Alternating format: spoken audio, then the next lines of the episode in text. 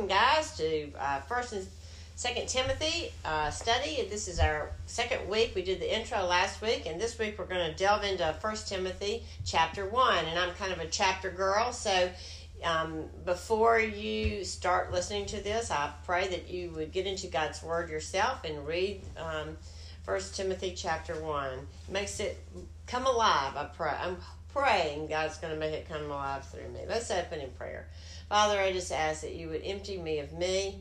Lord, I'm insufficient and and not able or whatever in all my ways, as you well know. Lord, just fill me with you to the fullness of you and Lord, I'm just available. So speak through me your word and your truth and make it come alive, Lord, so that we can apply it to our lives and be a changed people. That, that we have been in your presence today, Lord, because the Spirit taught this lesson. And I ask this for your glory and your glory alone, Lord, in Jesus' name. Amen.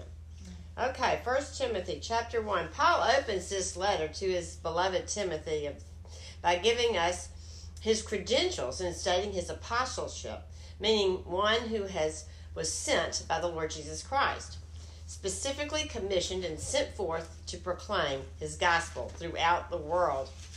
Um, according to Acts 1 21 through 22, an apostle had to be present during the earthly ministry of Jesus, from his baptism by John to his resurrection and ascension.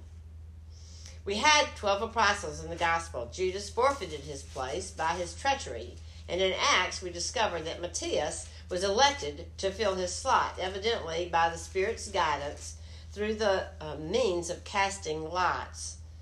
It says, Acts uh, 1 21 through 26 states, Therefore, it is necessary to choose one of the men who have been with us the whole time the Lord Jesus went in and out among us, beginning from John's baptism to the time when Jesus was taken up from us.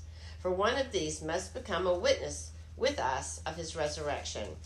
So they proposed two men, Joseph, called Barsabbas, also known as Justus, and Matthias. Then they prayed, Lord, you know everyone's heart. Show us which one of these two you have chosen to take over this apostolic ministry which Judas left to go where he belongs. Then they cast lots, and the lot fell to Matthias. So he was added to the eleven apostles. Unlike the other apostles, Paul did not accompany Jesus during his earthly ministry, nor did he see the resurrected um, Lord before his ascension. But Paul did have a personal encounter, encounter with Jesus on the road to Damascus in an amazing account of God's abundant grace and was appointed to this ministry by Jesus Christ himself as the last of the apostles as stated in 1 Corinthians. And Paul writes, For what I received I passed on to you as of first importance that Christ died for our sins according to Scriptures, that he was buried, that he was raised on the third day according to the Scriptures, and that he appeared to Peter and then to the twelve. After that, he appeared to more than 500 of the brothers at the same time, most of whom were still living, though some had fallen asleep. Then he appeared to James, then to, um, then to all the rest of the apostles. And last of all, he appeared to me also as to one abnormally born. For I am the least of the apostles and do not even deserve to be called an apostle because I persecuted the church of God. But the grace of God I am, but by the grace of God I am what I am. And his grace to me was not without effect. That makes me ask the question if God's grace to me is without effect? Are we thankful for what God has done for us? Paul's apostleship was not something he had sought. Indeed, he had been vehemently fighting against the way. Because of this, he was often in the position of having to defend his authority to others. He had a reputation, and it wasn't a good one. His ministry was appointed to him through a heavenly command Later in Timothy, he states, For there is one God and one mediator between God and men, the man Christ Jesus, who gave himself as a ransom for all men. The testimony given at, in its proper time. And for this purpose, I was appointed a herald and an apostle. I'm telling the truth. I am not lying. And a teacher of the true faith of the Gentiles, to the Gentiles. Paul would become the greatest missionary in the history of the church. and the author of a significant portion of the New Testament. I remember Jesus' words to, um, oh my goodness, my mind's going blank. Um, well, anyway, when he was called to pray over Paul to, for his blindness, and he came to him and he said, uh, Lord, you know this man. He's, he's not a good man. He comes to kill, and he goes, I will show him how much he must suffer for my sake. Jesus was called, Jesus called Paul. No surprise to God is stated in Scripture. He had not been elected by men, rather divinely appointed, appointed to an authoritative representative of the risen and ruling Lord. And he passionately and unabatedly did his calling. Interestingly, we are all to be about our callings as well, with such a passion. Scripture tells us, For it is by grace you have been saved through faith. And this not from yourselves, it is a gift of God, not by works, so that no man can boast. For we are God's workmanship, created in Christ Jesus to do good works, which God has prepared in advance for us to do. Paul writes in Ephesians. As we walk in faith, God will provide the power to accomplish these good works through us. Always His power, always for His glory, always for our good. The one who gives the power gets the glory, Piper says. Eternal and lasting good works, not works merely done in the flesh are only done through indwelling power of his spirit and we and are the works only works that will be eternal. Fleshly works are never eternal. God does not own what mere flesh does. He will never do that. But i digress. Now back to paul. Paul emphatically made his point about being an apostle when he said in verse 1 that his apostleship was by the command of god our savior and of christ jesus our hope. Command here meaning a decree. It is interesting that Paul ascribed this command of apostleship to both the Father and the Son. Also, many are inclined to think of God as a judge rather than as a Savior. Ordinarily, we think of applying the title to the Lord Jesus Christ, as it is most often used in connection with Him than with any other person of the Godhead. But it is blessedly true as well that God the Father is our Savior as certainly as God the Son. Remember, it was God who so loved the world that he gave his only begotten Son, that whosoever believeth in him should not perish, but have everlasting life. John 3.16 tells us. The death of our Lord Jesus Christ on the cross did not enable God to love men. It was the expression of the love of God toward men. First John tells us this is love not that we love God, but that He loved us and sent His Son as an atoning sacrifice for our sins. Christ Jesus, of course, is our hope of salvation, righteousness, sanctification, abundant life now, and life eternal. We rest in His finished work on the cross. Interestingly, in all of Paul's writings in Scripture, only 1st and 2nd Timothy have this greeting grace, mercy, and peace. The others simply had grace and peace. Further, all the others, excepting Titus, were written directly to churches, while 1st and 2nd Timothy were written to an individual, to Timothy. Individuals need mercy. Individuals are conscious of their failures. They are conscious of their need of special divine help. The addition of mercy adds the element of relieving affliction, alleviating suffering or distress, easing misery. It is the concrete expression of pity and compassion, undertaking to mollify, to soothe the anger of, or remove the suffering. Perhaps timid Timothy was having a very difficult time addressing the false doctrines in the church, which were so rampant in Ephesus, where he was ministering. Paul loved Timothy dearly, calling him his true son in the faith, and was greatly concerned for him and desirous of encouraging him in his ministry. Spurgeon writes to us in his morning and evening using the verse Psalm 61 2 I call as my heart grows faint. Lead me to the rock that is higher than I. Most of us know what it is to be overwhelmed in heart, feeling as empty as a dish which has been wiped and turned upside down, submerged and thrown on our beam ends like a vessel mastered by the storm. Discoveries of inward corruption will do this. If the Lord allows the great depth of our depravity to become troubled and cast up mire and dirt, disappointments and heartbreaks will do this when billow after billow rolls over us, and we are like a broken shell hurled to and fro by the surf. Blessed be God that at these times we are not without an all sufficient solace. Our God is the author of weather beaten sails, the hospice of forlorn pilgrims. He is higher than we are. His mercy is higher than our sins, His love higher than our thoughts. It is pitiful to see men putting their trust in something lower than themselves. But our confidence is fixed upon an exceedingly high and glorious Lord.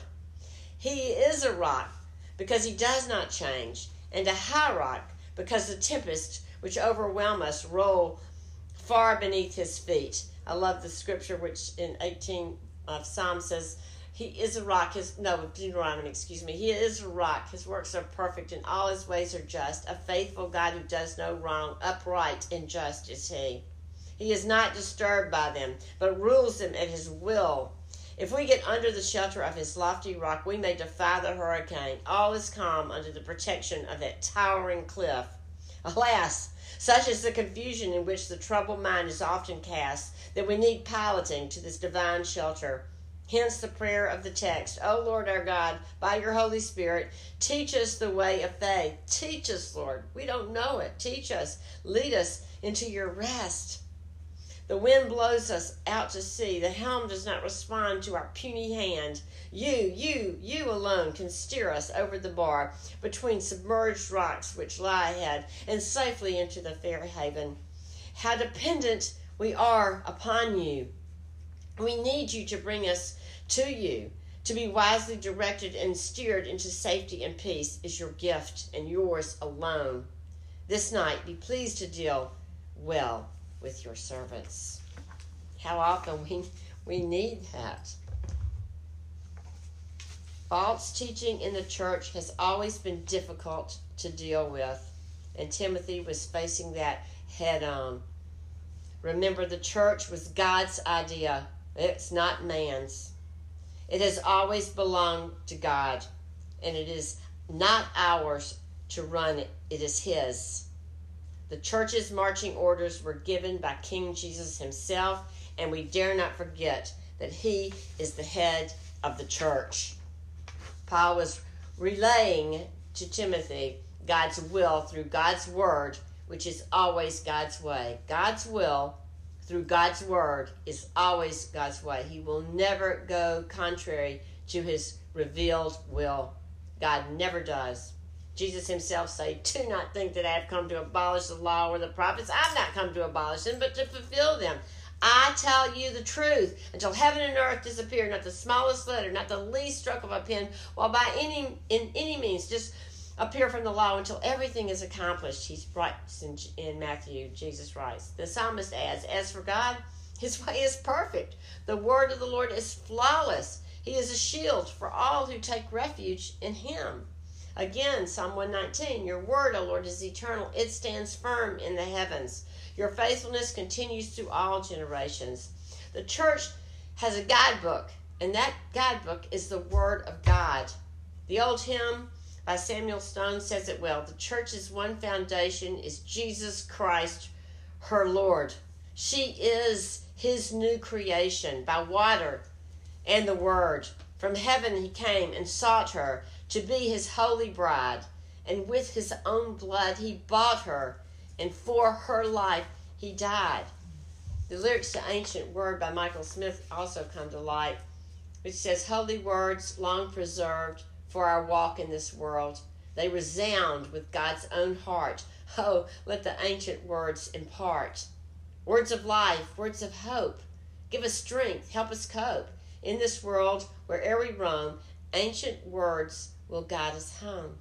Ancient words ever true, changing me, changing you. We have come with open hearts. Oh, let the ancient word impart.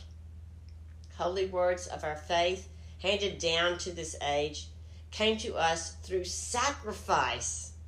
Oh, heed the faithful words of Christ. Holy words long preserved for our walk in this world. They resound with God's own heart. Oh, let the ancient words impart. Ancient words ever true, changing me, changing you. We have come with open hearts. Oh, let the ancient word impart. This, of course, is um, not only true for the church at large, but for each individual as well. Further, conducting ourselves in a manner worthy of the gospel of Christ can only be accomplished through the indwelling Holy Spirit. It is impossible to muster it up in the flesh, which is true that every Christian possesses. Paul tells us in Romans those who live according to the sinful nature have their minds set on what that nature desires. But those who live in accordance with the Spirit have their minds set on what the Spirit desires. The mind of sinful man is death, but the mind controlled by the Spirit is life and peace. The sinful mind is hostile to God. It does not submit to God's law, nor can it do so. Those controlled by the sinful nature cannot please God. You, however, are controlled not by the sinful nature, but by the Spirit, if the Spirit of God lives in you. And if anyone does not have the Spirit of Christ, he does not belong to Christ. We are called to obey God's word and conform to his will, both individually and corporately, as the body of Christ. We are left to be his light, pointing others to him. And what a sorry job we have often done. Our obedience to his revealed will is not only for others, but it is for us as well. That is our way to the abundant life that He promises and, and to which He greatly desires for all of us to possess. This was Paul's great concern for the church at Ephesus. They were wandering from His will. And he writes to Timothy to stand up against the rampant false teaching found there. Don't just put up with it, stand up against it. Ephesus was a city that was filled with paganism and rampant immorality and idolatry. And because of these cultural pressures, Paul's first concern was to tell Timothy that he must keep people from teaching false doctrine, from teaching what their itching ears wanted to hear. The summons is clear address anything and everything that pulls people away or distracts from the pure milk of the gospel. Timothy was to guard the gospel of truth. We too are called to guard the gospel in our spheres of influence, which means not deviating from the truth, not trying to water it down to make it say what we want it to say. We guard it by the way we use God's word. There are two ways in which we are not to use God's law not to use God's law. You're not to add to the law's demands. In verse 4, Paul talks about the myths and genealogies taught by the false teachers. These false teachers are t- taking extra biblical writings that include stories and myths about differing Old Testament figures, and they were using these writings to add to God's Word. In essence, they were putting rules and regulations on God's people that are not in the Word of God. Not too dissimilar to the religious Pharisees Jesus confronted, Paul uses two words to describe these false teachers' actions myths, meaning a tale, fable, fabricated by the mind and set over against what is real, used to depict a lying fable with all its falsehood and all its pretenses, cunning fables for the purposes of deceiving. And the second one was endless genealogies, meaning the use of Old Testament genealogies as a source of fanciful tales and imaginative lore created by rabbis using a highly allegorical method of interpretation. Outlandish stories and legendary personalities, which were supposedly hidden in the text and purportedly discovered by clever rabbis using this allegorical method. The second way in which we're not to use God's law is we must not think the law saves. The law does not save. These false teachers in Ephesus, Ephesus, along with the others in the first century, were teaching that obedience to the law, even some extra biblical laws, could help someone earn the favor of God. This teaching has been rocking right along since the first century and persists today. Of course, most false teachers do not come right out and say that one must earn their salvation, and sometimes they may even think they are promoting a more righteous standard for God's people. However, when you veer off from God's gracious work in the gospel, we pervert it. The idea that by doing certain works, following certain rules, or observing certain laws, you can earn God's favor runs counter to the biblical gospel. Isaiah's words are appropriate here. All of us have become like one who is unclean. All, a very inclusive word. And all our righteous acts are like filthy rags. We all shrivel up like a leaf, and like the wind, our sins sweep us away. Isaiah 64 6. This is not to say that there are not blessings in obedience and consequences to sin for the child of the king.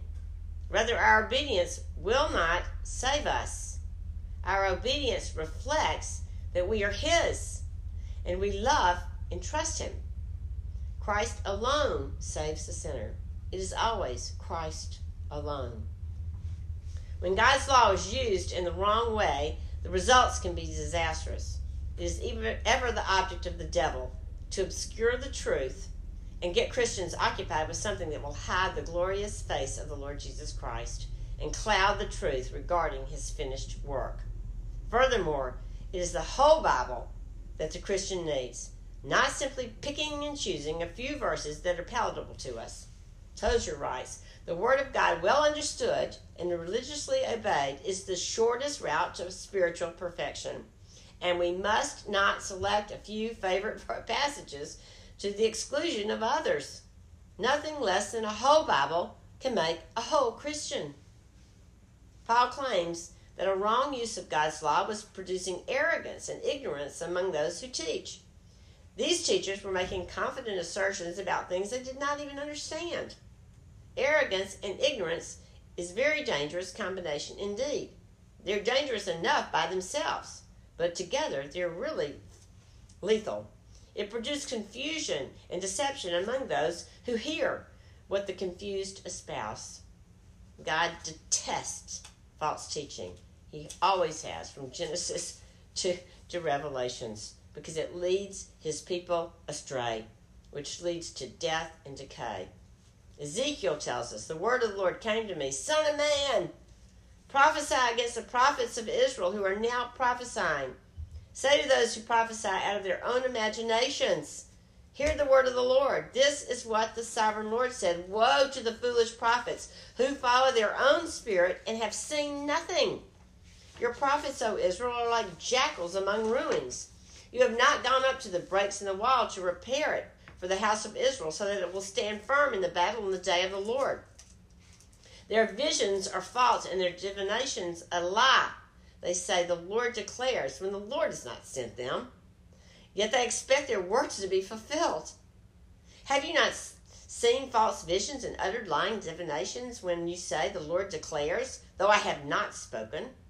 Therefore, this is what the sovereign Lord said Because of your false words and your lying visions, I am against you, declares the sovereign Lord. My hand will be against the prophets who see false visions and utter lying divinations. They will not belong to the council of my people or be listed in the records of the house of Israel, nor will they enter the land of Israel. Then you will know that I am the sovereign Lord. Believers also need to be aware of systems that do not build up our souls by focusing on things in Scripture that are not as clear and leave room for differing opinions, non essential, so to speak. For example, when Jesus is returning, he has given us signs to look for, but not a specific date. These types of things only serve to keep Christians occupied with unprofitable questions. There are some people who simply delight to argue. John Bunyan says, Some love the meat, some love to pick the bones. Philippians tells us, do everything without complaining or arguing, so that you may become blameless and pure children of God, without fault in a crooked and depraved generation, in which you shine like stars in the universe as you hold out the word of life, in order that I may uh, boast that I did not run or labor for nothing on the day of Christ. That which builds up the people of God is heart occupation with Christ. Let your heart be occupied with Jesus, his ways, his words his dealings with others.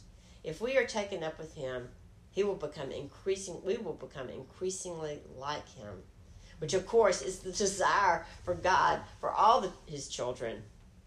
Christ is our standard of righteousness. He came to fulfill all righteousness. He tells john right before he was baptized the word of god reveals him as our example and we seek to walk as he walked. He is our head. The consistent believer seeks to be like him so to love as he loves and to behave as he would behave through his power for his glory for our good always for all of it. For those god foreknew he also predestined to be conformed to the likeness of his son that he might be the firstborn among many brothers whoever claims to live in him john tells us must walk as jesus did. The law was given to show us our sin. Interestingly, the list gives in to verse go gives in us into verses nine through eleven seem to correlate with the ways we tend to break the Ten Commandments. The law shows us what is good, and God uses this re- realization to restrain us from evil, which leads to destruction, which always leads to destruction, as every sin carries with it a death sentence, death to something. The law points us to the truth. It makes our rebellion apparent, which is an essential part of our salvation. Okay, I just remembered Ananias. I know this is ridiculous. This is how my brain works. But Ananias came to Paul, and Jesus came to Ananias before he came to Paul and said, Ananias, Ananias, go to Straight Street and pray over this man Paul. And then Ananias said that, Lord, don't you know he's been killing all your people? He goes, Go, I will show you him how much he's going to suffer for my name. Just a little interjection on that. And I know y'all probably totally forgot what I was doing, but anyway, it came to my mind. We are sinners in need of a Savior, every single one of us. We are imperfect people. And if you don't know you're a sinner, you don't realize your need for a Savior. But now it says in Romans 3:21, a righteousness from God apart from the law has been made known, to which the law and the prophets all testify. The law testified to the righteousness, a righteousness which we could never do in ourselves.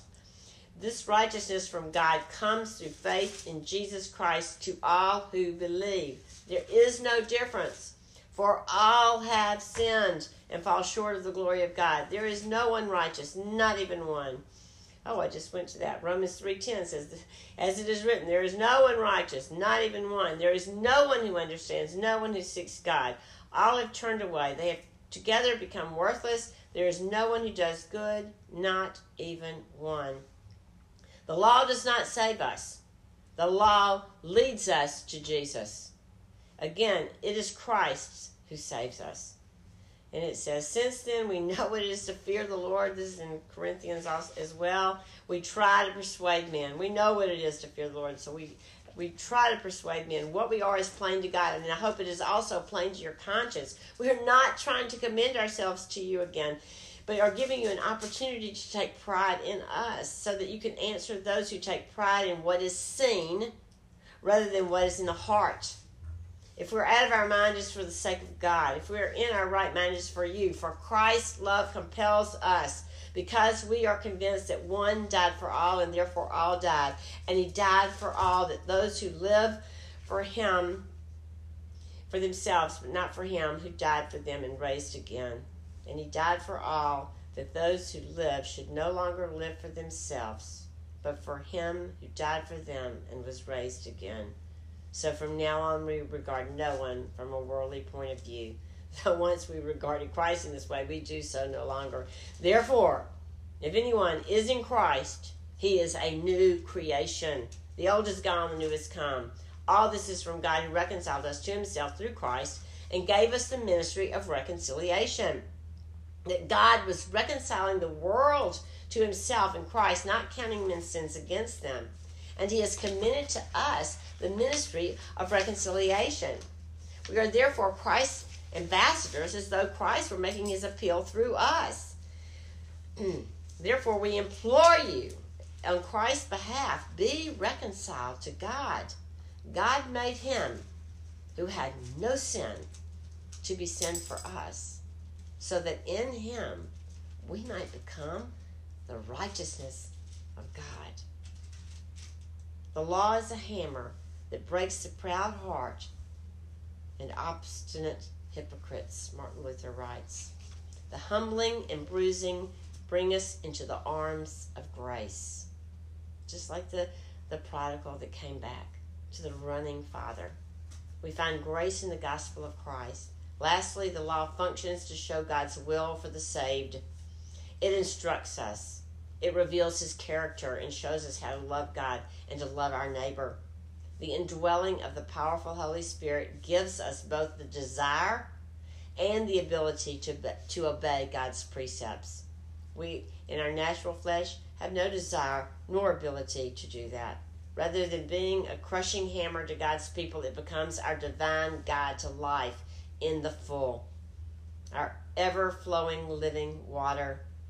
Our divine decrees, with, which with the Holy Spirit illuminates to us. God is not a killjoy, it is sin that kills joy. His will is good, pleasing, and perfect, albeit it can be quite difficult. That is why in verse 5, Paul tells Timothy the motive against the false teaching was love. God's motive behind everything he does for us is love, whether we feel like it or not. Indeed, sometimes this way can feel like the very breaking of your own heart. Kara Tippetts, who finally succumbed to cancer, wrote, My hope is not in a cure today, my hope is not in the absence of suffering and comfort returned. My hope is in the presence of the one who promises never to leave me or forsake me. The one who declares nothing will be able to separate us from the love of God. Nothing. Your story is a good story. In the grief, in the pain, and in the hard, it's a good story. The author has a plan for you. It may feel like a desperate breaking of your very heart, but suffering is not the absence of God or good. For I am convinced that neither death nor life, neither angels nor demons, neither the present nor the future, nor any powers, neither height nor depth, nor anything else in all creation will be able to separate us from the love of God that is in Christ Jesus our Lord. He who has ears, let him hear this. Let him hear. Everything comes from love. Everything is motivated by love. That is his MO. God does nothing without this goal in mind. Nothing. We want to be a people who love God and love others out of the overflow of a pure heart and a good conscience with sincere faith.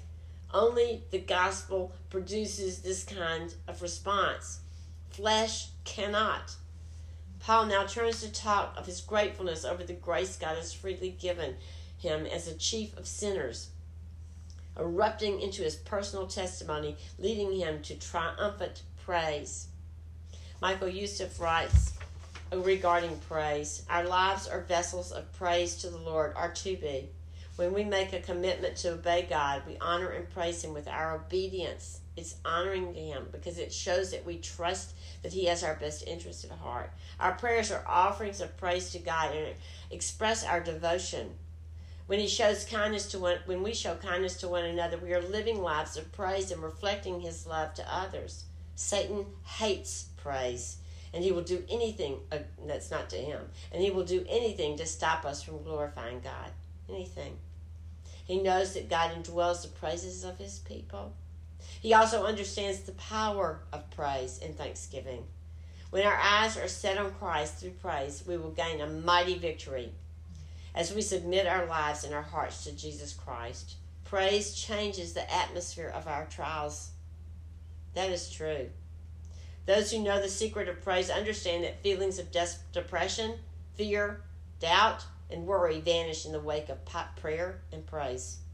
Feelings of bitterness, resentfulness, and fear flee when praise and gratitude towards the Lord for who He is and for what He has done. Our praise to God acknowledges His authority over our lives. This is because in times of praise we submit ourselves to Him for His glory and purpose. Our humility and courage to trust God demonstrate our dependency on Him alone. Even a few words of praise from the overflow of a humbled heart can be a sweet aroma to the Lord, a fragrant offering, an acceptable sacrifice pleasing to God. Express your love and devotion to the Savior and your gratitude for his faithfulness by praising him daily. And in the midst of Paul's praise, he gives us one of the most concise, clear, and compelling descriptions of the gospel in all of Scripture.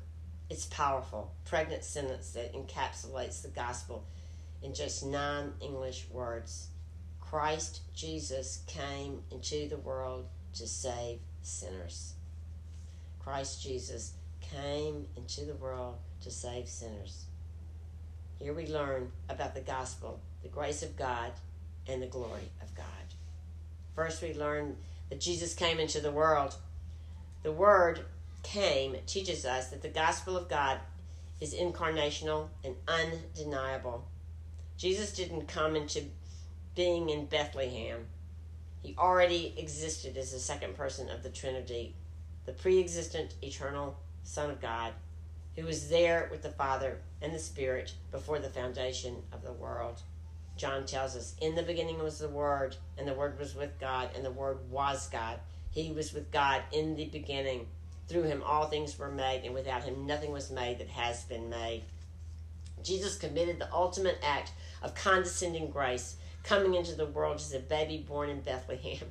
Amazing. His great glory, donning the robe of human flesh, had it not bust open wide. This is the incarnation. Philippians tells us your attitude should be the same as that of Christ Jesus, who, being in very nature God, did not consider equality with God something to be grasped, but made himself nothing, taking the very nature of a servant, being made in human likeness, and being found in appearance as a man, he humbled himself and became obedient to death, even death on a cross. Therefore, God exalted him to the highest place and gave him the name that is above every name, that at the name of Jesus every knee should bow in heaven and on earth and under the earth, and every tongue confess that Jesus Christ is Lord, to the glory of God the Father. Why did he do this? Why did he do it? Why? Christ came to live the life we could not live or ever live, to die the death we deserve to die, and to rise in victory over the enemies we could not conquer sin and death. There's no greater wonder in all of history, and yet Paul tells us that it is true. This is very good news indeed. I'm afraid that we hear it so much that we take it for granted. Unlike the myths and speculations of the false teachers, this is a trustworthy saying that deserves full acceptance. This is reality. This is undeniable. The gospel of grace is universal and personal. Christ came to save sinners, each and every one who would embrace the gospel fully. And Paul tells us that he was at the top of the list. Interestingly, before his encounter with Christ, Paul was persecuting vehemently the same churches he wrote his letters to. He was seeking to wipe them off the map.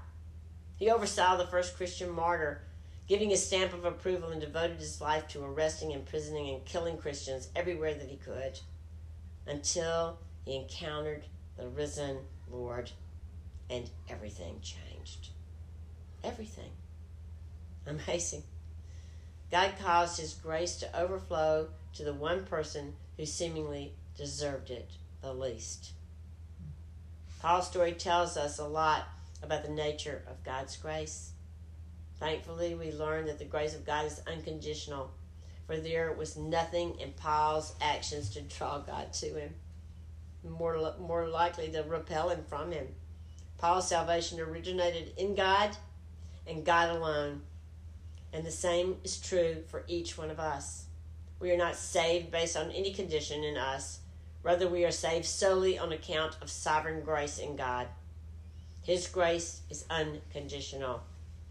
God's grace is also purposeful. The grace produced faith and love in Paul's life, but further still, it demonstrates God's very long patience with us. We must never think we, or anyone else for that matter, are far out of reach for God's grace are too far out of reach. It always goes further still. If we think we're beyond the mercy of God, hear this God chose to take the chief persecutor of the church and make him his chief missionary in the church to show he is patient, that he loves, and that he beckons sinners to believe in him for eternal life. No matter who you are, no matter what you've done, no matter whatever, these words are worthy of full acceptance. Christ Jesus came into the world to save sinners. And I don't take this lightly. Indeed, some people may be out there that, that don't know the Lord. And if that is you, simply all you do, need to do is, is, is pray and ask Him, Lord Jesus, I know I'm a sinner. I know I need a Savior. Come into my life and save me. And He will do this. He will do this. Not only does God's grace demonstrate His patience, it leads to our praise of Him as well. Paul's response to God's grace is worthy of emulation. Indeed, a grace filled heart can't help but, but praise. Now to the King, eternal, immortal, invisible, the only God, be honor and glory forever and ever. Amen. In 1 Timothy 1 17. God is so totally other, and He is so worthy of our praise. He is the King of the ages, now and forevermore. He is immortal. He never grows tired or weary, and His understanding no one can fathom. He never changes. Death and decay cannot and will not ever touch Him. He is beyond the limits of what we can see or imagine. No eye has seen, no ear has heard, no mind has conceived. No one can compare to him. There is none like him. He is the only God, and he will receive honor and glory forever and ever, ever and ever. Though opposition and challenges come, God is the King of the ages, and he will lead, guide, protect, purify, sanctify, and preserve his church. You can take that to the bank. As believers in Christ in our generation, in our little speck on his timeline, we must fight heartily for the gospel. As Paul exhorted Timothy, we must engage in battle for the sake of the truth, holding on to our faith and with a good conscience. To make his point, Paul uses two examples Hymenaeus and Alexander, whom we know were among the false teachers at Ephesus and men who had wandered from the truth of the gospel. Many commentators believe these men were elders in the church, an indication that no one is immune to the temptation to wander away. Prone to wander, Lord, I feel. Prone to leave the God I love. Take my heart, Lord, take and seal it. Seal it for thy courts above. We fight for the gospel in two ways. One, we fight for it in our own lives. The Bible says we are in a war.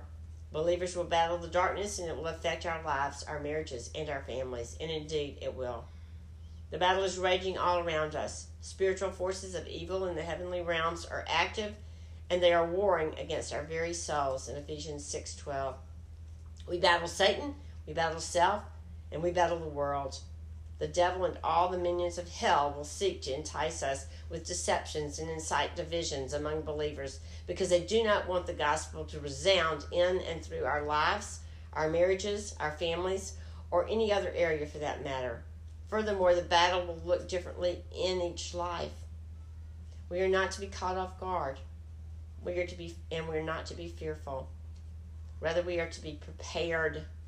Know the word, know the truth of the word, know the promises. Don't be ignorant. You are responsible for your own life. You are responsible to study and, and show yourself approved unto God, a workman that doesn't need to be ashamed, one that can correctly handle God's word and God's truth. We are to know the truth and stand fast in it. We are in a war, and we are to fight the good fight of faith. Through his power, for his glory, standing strong amid all the challenges that come from outside and inside. And there will be. We are to keep the faith with a good conscience, which means we keep our accounts short with the Lord. You will fall, and when you do, quickly turn and repent. The longer you wallow in the pig pen, the worse it gets. Turn quickly and repent. Keep your accounts short. Confess your sins. In turn, it is impossible to hold the faith if one is not careful to maintain a good, clear conscience before the Lord.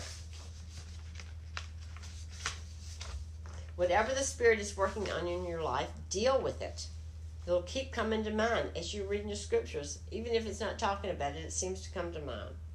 Don't wait. It doesn't get any easier. I promise you. Believe me in this. We second point is we fight for the gospel in our churches. Paul speaks of handing Hymenaeus and Alexander over to Satan in verse 20, almost certainly referring to excommunication from the church. We can read more about this in Matthew 18, 15 through 20, and 1 Corinthians 5, 1 through 5. This was a very solemn charge which the Apostle Paul gave to his son in the faith. People may wonder why such men have apostatized from the truth of God, which at one time they professed to love. Indeed, the wording have rejected literally means a strong, deliberate thrusting away. I'm done with this type of thing. Theological error is often rooted in moral failure. Theological error is often rooted in moral failure. They don't want to believe that. If we were able to look into the lives of these men, we would find that somewhere along the line they failed to respond to the call of God and they put away a good conscience, a clear conscience. Thus, they were playing a game. They lost the ability to appraise rightly doctrinal principles, and eventually they found it a relief to give up the truth they once so ardently proclaimed. Make no mistake about it, we do not fall suddenly into grave error. We are more like the frog in a pot of boiling water. Such failure is the result of permitting the conscience to become denied so that it no longer res- registers as it once did. Conscience is literally a co perception. It is that which is within us, enabling us to distinguish between right and wrong. It is the moral law written on our hearts. It is our sense of ought. It is actually in knowing with oneself, meaning in knowing with oneself. It is acquired by the fall in Eden as there was no need to monitor unfallen Adam without evil, about evil. Conscience needs to be instructed by the Word of God. The conscience may act vehemently as Paul's conscience did against the infant church, but it was misguided by untruth. We don't want to be misguided. Once he met Jesus, the Word made flesh, he turned 90 degrees in the opposite direction. Our conscience will accuse or excuse us according to the light we have. We have all we have always we must always remember that sin hardens and that the conscience can become seared as with a hot iron, where it no longer responds. In this state, men can commit the most wicked and heinous and abominable things with apparently the least exercise of consciousness. As believers, we are responsible to walk before God with a clear, good conscience. Ask Him when you pray, Lord, point out anything in me that makes you sad and help me to change it with your power. It is very dangerous to trifle with conscience, for if we act contrary to this inward monitor, we find the reaction becomes less and less.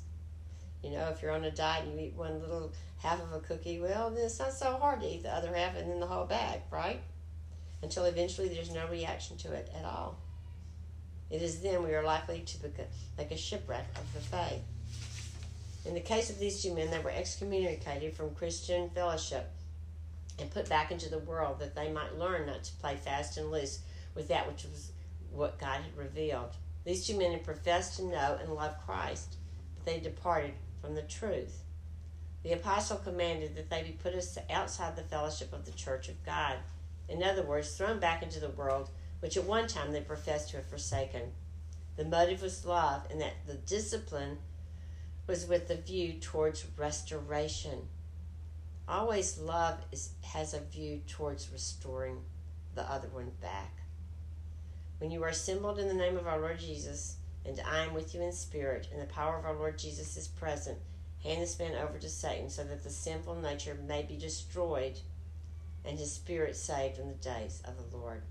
Lord, keep us from straying from your truth. Let's close in prayer. Father, just thank you for your word and how powerful it is and how effective it is on our on our hearts. And I just ask that you would help us to take it into our our lives and assimilate it, that we may walk as Jesus walked, and that we may leave his aroma to every encounter in all of our spheres of influence for your glory, Lord, and for our good. In Christ's name. Amen.